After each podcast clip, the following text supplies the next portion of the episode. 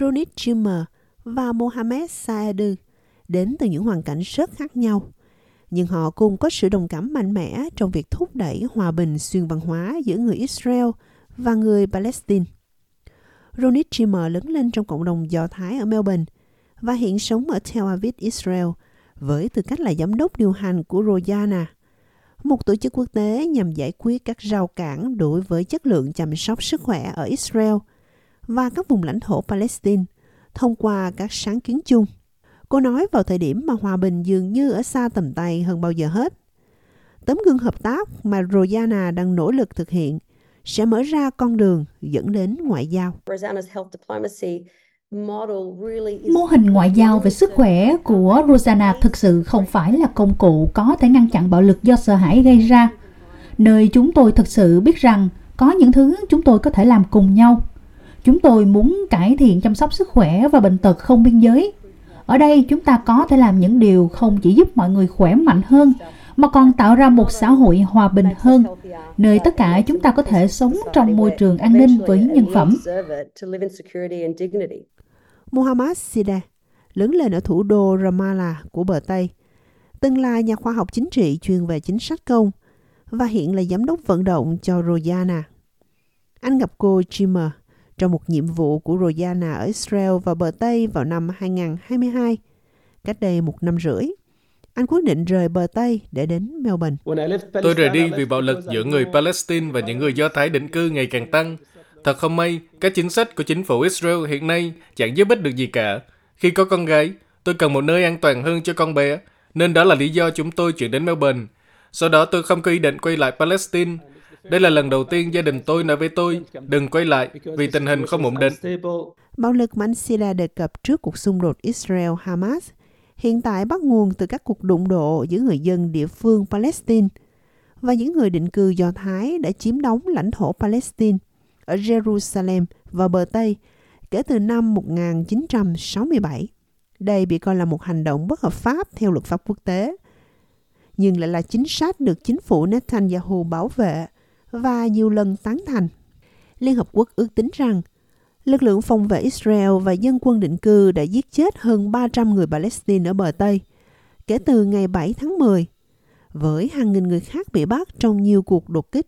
Tuy nhiên với anh Sida, bạo lực gia tăng này không đủ để ngăn cản anh quyết định trở về quê hương vào tháng tới để phục vụ người dân tốt hơn thông qua tổ chức Royana. Tôi trở về và nói thật là tôi nghi ngờ và rất lo lắng. Vợ tôi lại càng lo lắng hơn, nhưng vấn đề với tôi là có thể giúp đỡ bọn trẻ. Chúng tôi không được tiếp cận với dịch vụ y tế. Hầu hết mọi gia đình Palestine đều phải đối mặt với điều này. Thông qua Rosanna, tôi có thể giúp cung cấp khả năng tiếp cận dịch vụ y tế cho một số phụ nữ và trẻ em, cũng như những người ở Gaza. Royana trước đây gọi là dự án Royana, được một doanh nhân người Úc và lãnh đạo cộng đồng Do Thái Ron Finkel bắt đầu vào năm 2012, lấy cảm hứng từ câu chuyện về một bé gái 4 tuổi người Palestine là Royana Salawi, người đã rơi từ cửa sổ tầng 9 của căn hộ nhà mình xuống đất. Cha mẹ cô đã đưa em đến một bệnh viện Israel được trang bị tốt hơn ở Jerusalem, thay vì bệnh viện Palestine ở địa phương. Một quyết định được các bác sĩ cho là đã cứu sống con gái họ. Ông Finkel được truyền cảm hứng để giúp cải thiện năng lực chăm sóc sức khỏe ở các vùng lãnh thổ của người Palestine bằng cách mở rộng các cơ sở hiện có và đào tạo thêm nhân viên y tế người Palestine ở Israel. Điều này cũng bao gồm các sáng kiến vận chuyển bệnh nhân rộng rãi để di chuyển những người bị thương từ Gaza và bờ Tây đến các bệnh viện Israel được trang bị tốt hơn khi cần thiết. Tuy nhiên, kể từ cuộc tấn công ngày 7 tháng 10 tại Israel của phiến quân Hamas, khiến gần 1.200 người thiệt mạng ở miền nam Israel và khoảng 240 người bị bắt làm con tin, theo chính phủ Israel. Các hoạt động y tế của Royana đã bị cản trở bởi sự trỗi dậy của phong trào Hamas lâu năm.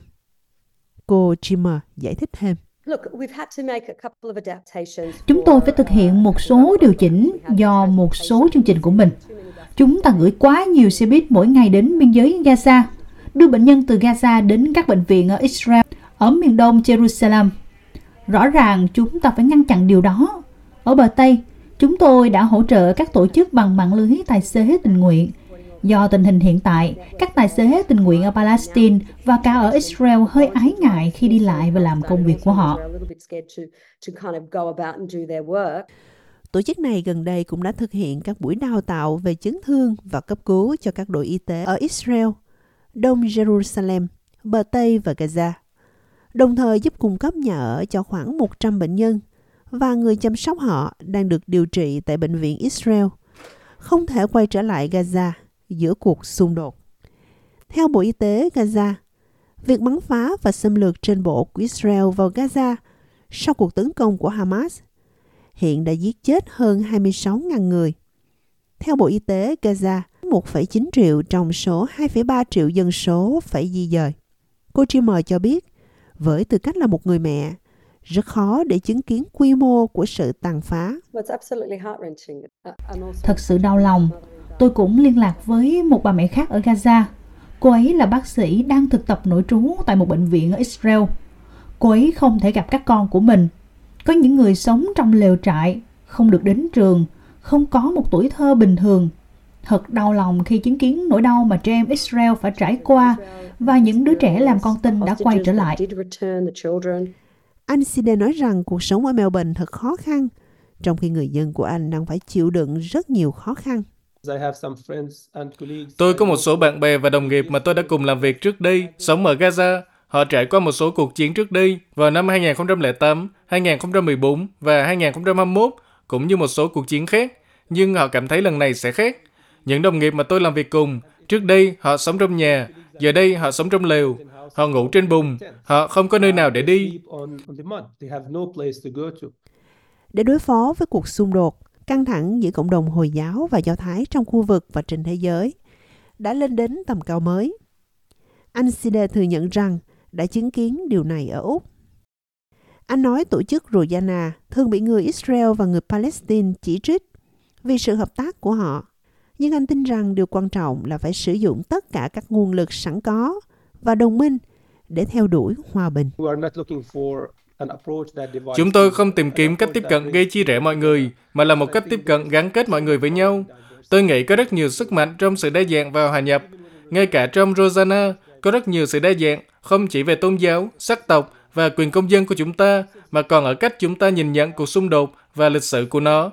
Chúng tôi tập hợp những người Palestine và Israel lại với nhau, nhưng điều đó không có nghĩa là những người đó đồng ý về mọi thứ. Thế nhưng họ đến với nhau bất chấp sự bất đồng.